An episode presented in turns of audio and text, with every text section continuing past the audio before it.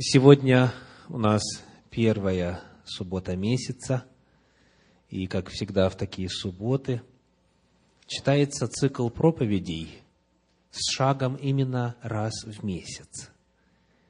Мы на протяжении уже четырех месяцев исследуем с вами тему Иисус Христос. Первая проповедь в этом цикле звучала – на тему «Иисус Христос, двоеточие, безначальный». Вторая проповедь на тему «Иисус Христос, двоеточие, единородный». Третья «Иисус Христос, Сын Божий». Четвертая, месяц назад, «Иисус Христос, двоеточие, сущий». Сегодня мы продолжаем исследование личности Иисуса Христа – и тема наша называется так. Иисус Христос, двоеточие, Творец. Иисус Христос, двоеточие, Творец.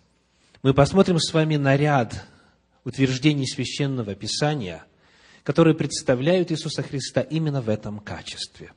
А затем посмотрим, как это творение Иисусом Христом описано в Библии.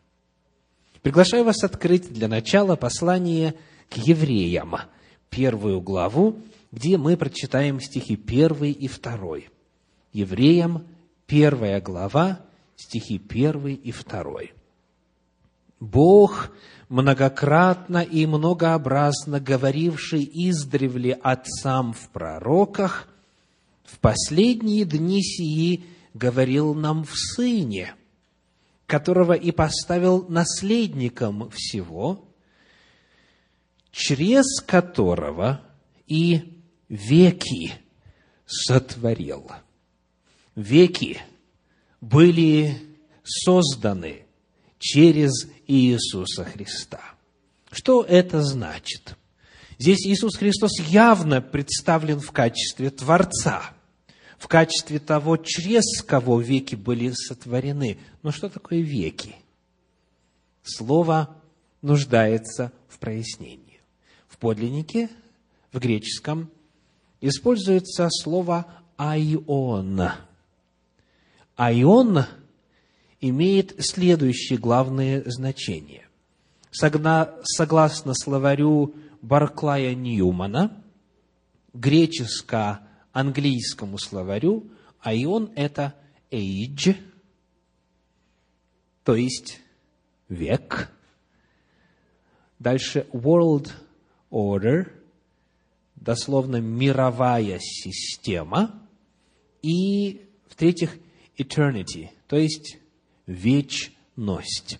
Век, мировая система и вечность. Согласно лексикону Лоюнида, айон – это по-английски и по-русски практически одинаково эра, то есть продолжительность времени, эпоха. Далее universe, то есть вселенная. И также world system, мировая система. Аналитический лексикон греческого языка Фриберга дает следующее определение термину «айон», уточняя, что когда он используется во множественном числе, тогда это слово передает пространственную концепцию. Когда в единственном числе без числительного или с числительным, тогда передается концепция времени. Один век, два века, три века и так далее. Или просто век в единственном числе. А если во множественном числе слово «айон» используется, то есть «веки», как у нас переведено, тогда передается уже концепция не времени, а пространства – и потому звучат такие переводы, как мировая система, как Вселенная, как миры, созданные во Вселенной и так далее. И Иисусом Христом, говорит этот отрывок Священного Писания, была создана Вселенная. И Иисусом Христом были созданы все галактики, все миры внутри космоса. Все, что существует во Вселенной, создано им. Вот это первое заявление, которое мы находим в нашем исследовании сегодня в послании к евреям. В современном переводе Российского еврейского общества эта фраза звучит так. «Через него сотворил Вселенную». То есть Вселенная создана Иисусом Христом. Обратимся к следующему месту. Мы идем как бы назад от послания к евреям к посланию к Колоссянам. Давайте посмотрим там первую главу, стихи 16 по 18.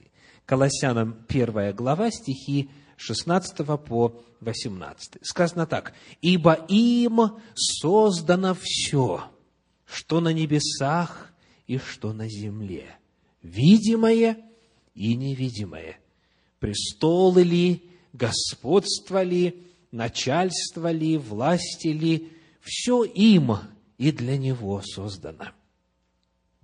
И он есть прежде всего, и все им стоит. И он есть глава тела церкви.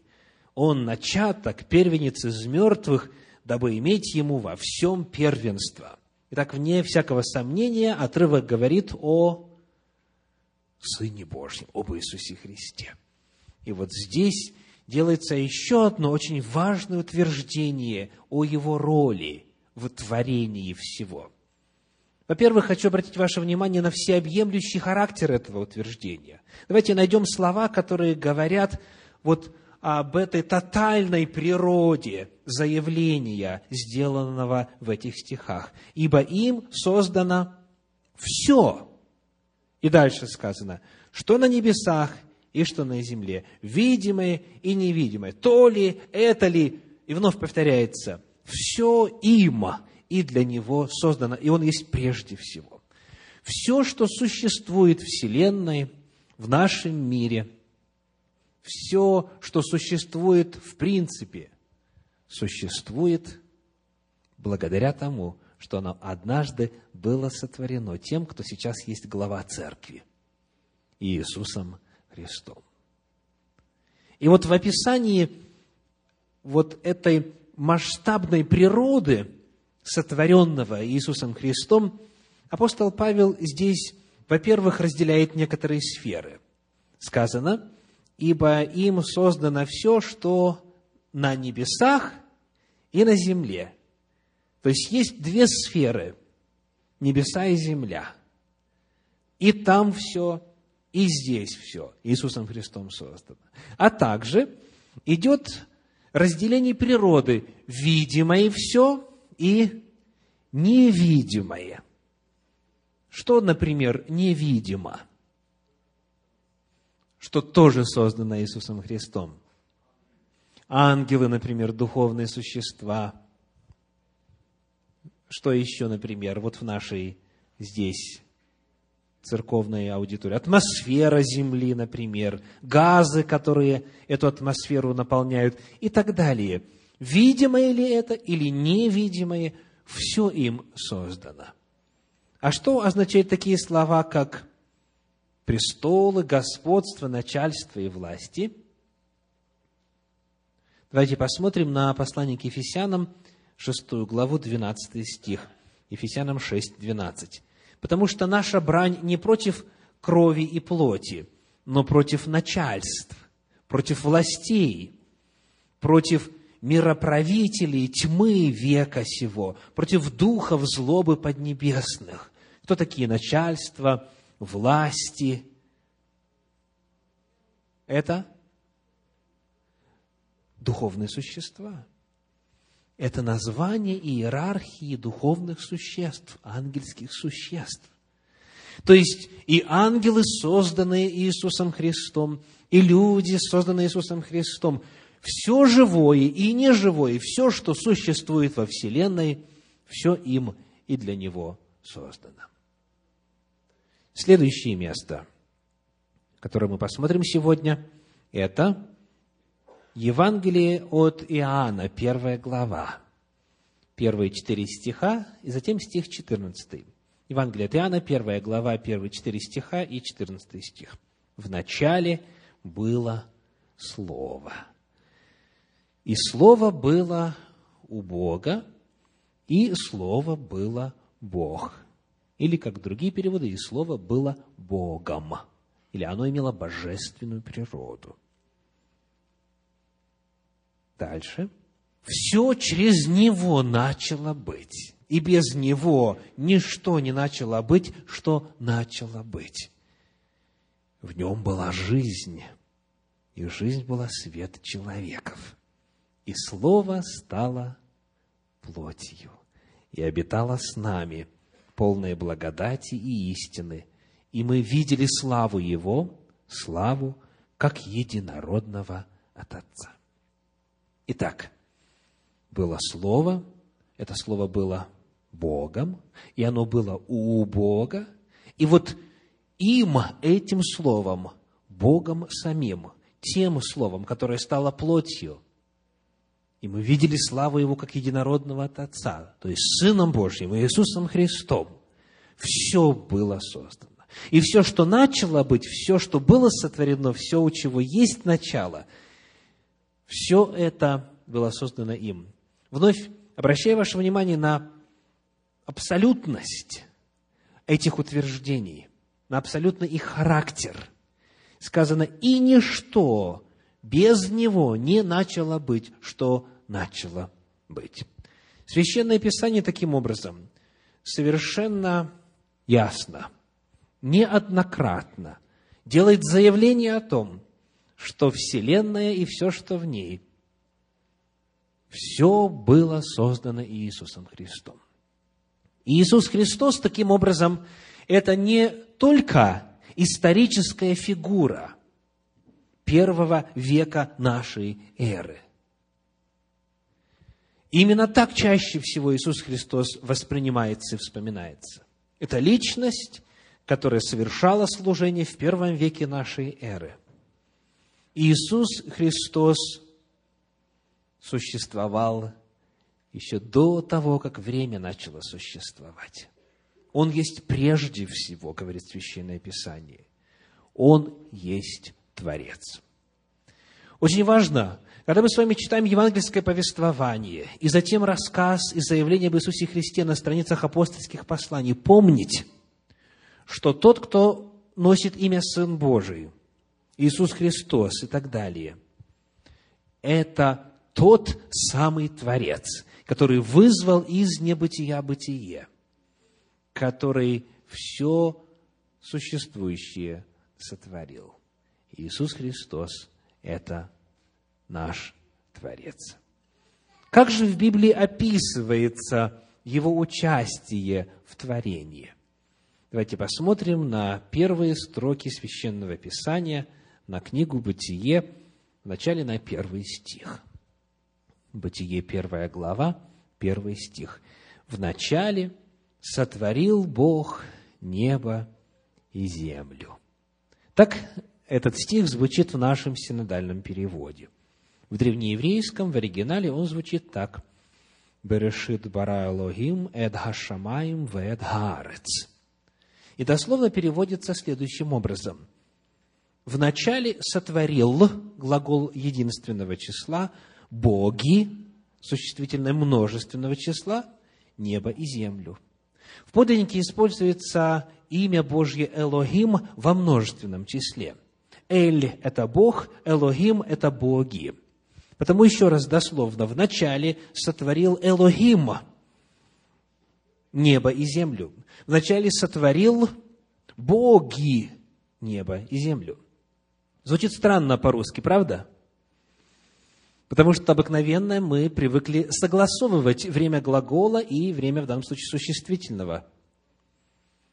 Но этим языком Библия для нас рассказывает о тайне Бога во Христе, когда единый Бог единый с Отцом, принимал участие в творении, когда несколько божественных личностей совершали один творческий акт. Потому сотворил боги небо и землю. Это первое описание на страницах Слова Божия того, как и когда Сын Божий участвовал в творении. Чуть дальше, здесь же, в 26 стихе 1 главы сказано так. «И сказал Бог, сотворим человека по образу нашему, по подобию нашему». И сказал Бог. В оригинале «Вейомер Элохим». То есть, и сказал снова «боги» множественное число – и дальше уже идет согласование числа. «Сотворим человека по образу нашему и по подобию нашему». В подлиннике «Нааса Адам Бецалмену Кидмутену». И местоимение во множественном числе, и глагол во множественном числе, и имя Божье во множественном числе.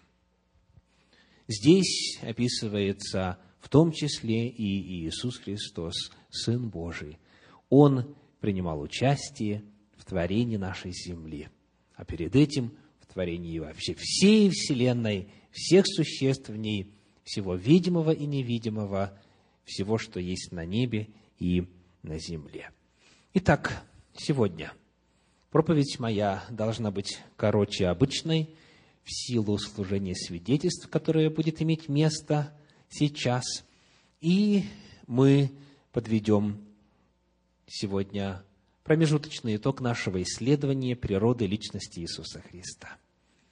Иисус Христос, помимо того, что был человеком, жившим на земле в первом веке нашей эры, помимо Его как Спасителя, как Учителя, как чудотворца.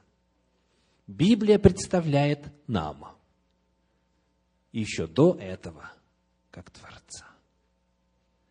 Иисус Христос, Бог христианский, это Творец всего сущего. И это удивительная благая весть. Это не просто одно из духовных существ, достойное восхищения и даже поклонения – это первый источник, первая причина. Это Создатель наш. Никогда на основании Священного Писания нельзя разделять Творца и Иисуса Христа. Это одна и та же личность. Это очень важно помнить. Именно Он, Сын Божий Иисус Христос, сотворил Вселенную и все, что в ней. И сегодня за то, что Он создал нас, за то, что Он создал чудную планету, которая, хоть и искаженная последствиями греха, хоть и пострадавшая от засилья дьявола и бесов, иногда не радует нас. Тем не менее, еще много чудных мест на земле осталось, которые свидетельствуют – об эстетическом вкусе Иисуса Христа, о Его удивительной гармонии, которая Ему присуща, о любви Его, о радости Его, о многоцветии Его естества, когда Он творил с любовью нашу землю. Сегодня, смотря на нетронутые уголки природы, мы до сих пор восхищаемся, правда? Это рассказ об Иисусе Христе. Каждый изумительный восход солнца, каждый чудесный закат, каждое веяние ветра, каждое биение волны о берег рассказывает нам, вопиет для многих, поет нам об Иисусе Христе. И Иисус Христос – это Творец всего сущего. И потому Он достоин хвалы. И именно к этому я призываю вас сейчас. Восхвалить прославить, превознести имя Творца нашего, Господа Иисуса Христа. Аминь. Итак, сейчас настало время для служения свидетельств. Если у вас есть свидетельство, я приглашаю вас занять место вот здесь на передней скамье. Те, кто хотел бы поделиться свидетельством на тему, почему я выбрал, почему я выбрала адвентизм. Ну, вначале, ну, если вспоминать, как вообще-то я стал задумываться вообще о Боге, а, не помню, сколько лет мне было, может, это было 12, 13 или 14, я вокруг слышал, что Бога нет, советская власть так говорила. Ну, а для меня советская власть – это, значит, э, враги. И я знал, что если враги говорят, значит, это неправда. Я стал пытаться, в общем-то, выяснить, ну, есть Бог или нет, и где же Он, ну, а где Он может быть, как не а, в православной церкви, естественно, тогда я так размышлял. Вот. И, конечно, я пошел в эту православную церковь. И очень много-много лет я там был. А, пытался беседовать со священниками и с другими а, служителями, чтобы они мне что-то о Боге сказали. Так и я не получил никакого ответа. Но я был убежден, что все, что я вижу вокруг, все, э, все эти церемонии, эти иконы, и все это, я думал, что это так угодно Богу, и что это Бог так установил. Но затем прошло очень много лет, и уже в Москве, э, где-то это было 89 или 90 год, я совершенно случайно попал в баптистскую церковь. Совершенно случайно. Туда Вика попала сперва с моим племянником, совсем маленькие дети. Я подумал, просто пойду посмотрю, что это наши дети делают в этой секте. Вот. Пришел, ну и попал на проповедь, и впервые в жизни я услышал что-то о Боге, что-то из Библии, это первый раз в жизни было. И так я там задержался в этой баптистской церкви, стал углубляться, изучать и так далее, и так далее. И в, конце, в результате всех этих изучений я понял, что вот эта ортодоксальная церковь православная, которую я считал самой правильной в мире, и так, в общем-то, любил эту церковь, я понял, что это просто ложь, все это, что все, что они делают в этой церкви, в Библии всего этого нет, и апостолы никогда этого не делали, и этому никогда не учили. И я, конечно, отрекся от этого всего, от этого ортодоксального движения, и был очень рад, что я стал протестантом, пока не попал в Америку. Ну и здесь дальше. Э, опять-таки попал э, в Пятидесятническую церковь. Ну, это то же самое, в принципе, что и Баптистская церковь, только э, различаются там языки. И я себя очень много лет считал протестантом и был счастлив, что я протестант, что я избавился от, от, от лжи. До тех пор, пока я не встретился это было лет 10 назад, может быть, приблизительно с Виталием мы встретились. И стали Библию изучать еще более глубже, чем я это делал в предыдущих протестантских церквях изучая Библию, э, то есть Виталий, когда более глубоко преподавал нам все эти различные библейские учения, я через эти библейские учения увидел, что оказывается и в протестанстве огромное количество лжи и очень много лжеучений. Ну, я сейчас не буду это перечислять, это займет очень много времени. Просто очень много лжеучений, которое протестанство унаследовало от ортодоксальной системы, потому что это протестанство, оно, в общем-то, вышло из ортодоксальной системы. Кто из, от католиков сбежал, кто от православных, неважно. Но эти лжеучения унаследованы. Когда я увидел явность, яркость, четко, что это э, ряд э, учений, которые учат, это ложь, и э, Виталий нам очень долгое время, год или больше преподавал правильные библейские учения. Я решил уйти оттуда, потому что я думал, что если я являюсь членом э, вот этой церкви протестантской, то ли пятидесятнической, не имеет значения, то ли баптистской, значит, я, если я там член церкви, значит, я автоматически соглашаюсь со всеми этими лжеучениями. Ну и я не мог там оставаться, конечно, потому что я не мог соглашаться с ложью. И вот это, это была причиной, что я теперь здесь, потому что, исследуя Библию, когда я сравниваю библейские учения и те учения, которые преподаются здесь, в этой адвентистской церкви, я никогда не был в других адвентистских церквях, кстати. Я не знаю, может, говорят, что и разные есть адвентистские церкви. Я не хочу говорить никаких других церквях, я не был там. Я говорю о нашей поместной церкви, я говорю о том, чему учит наш пастор.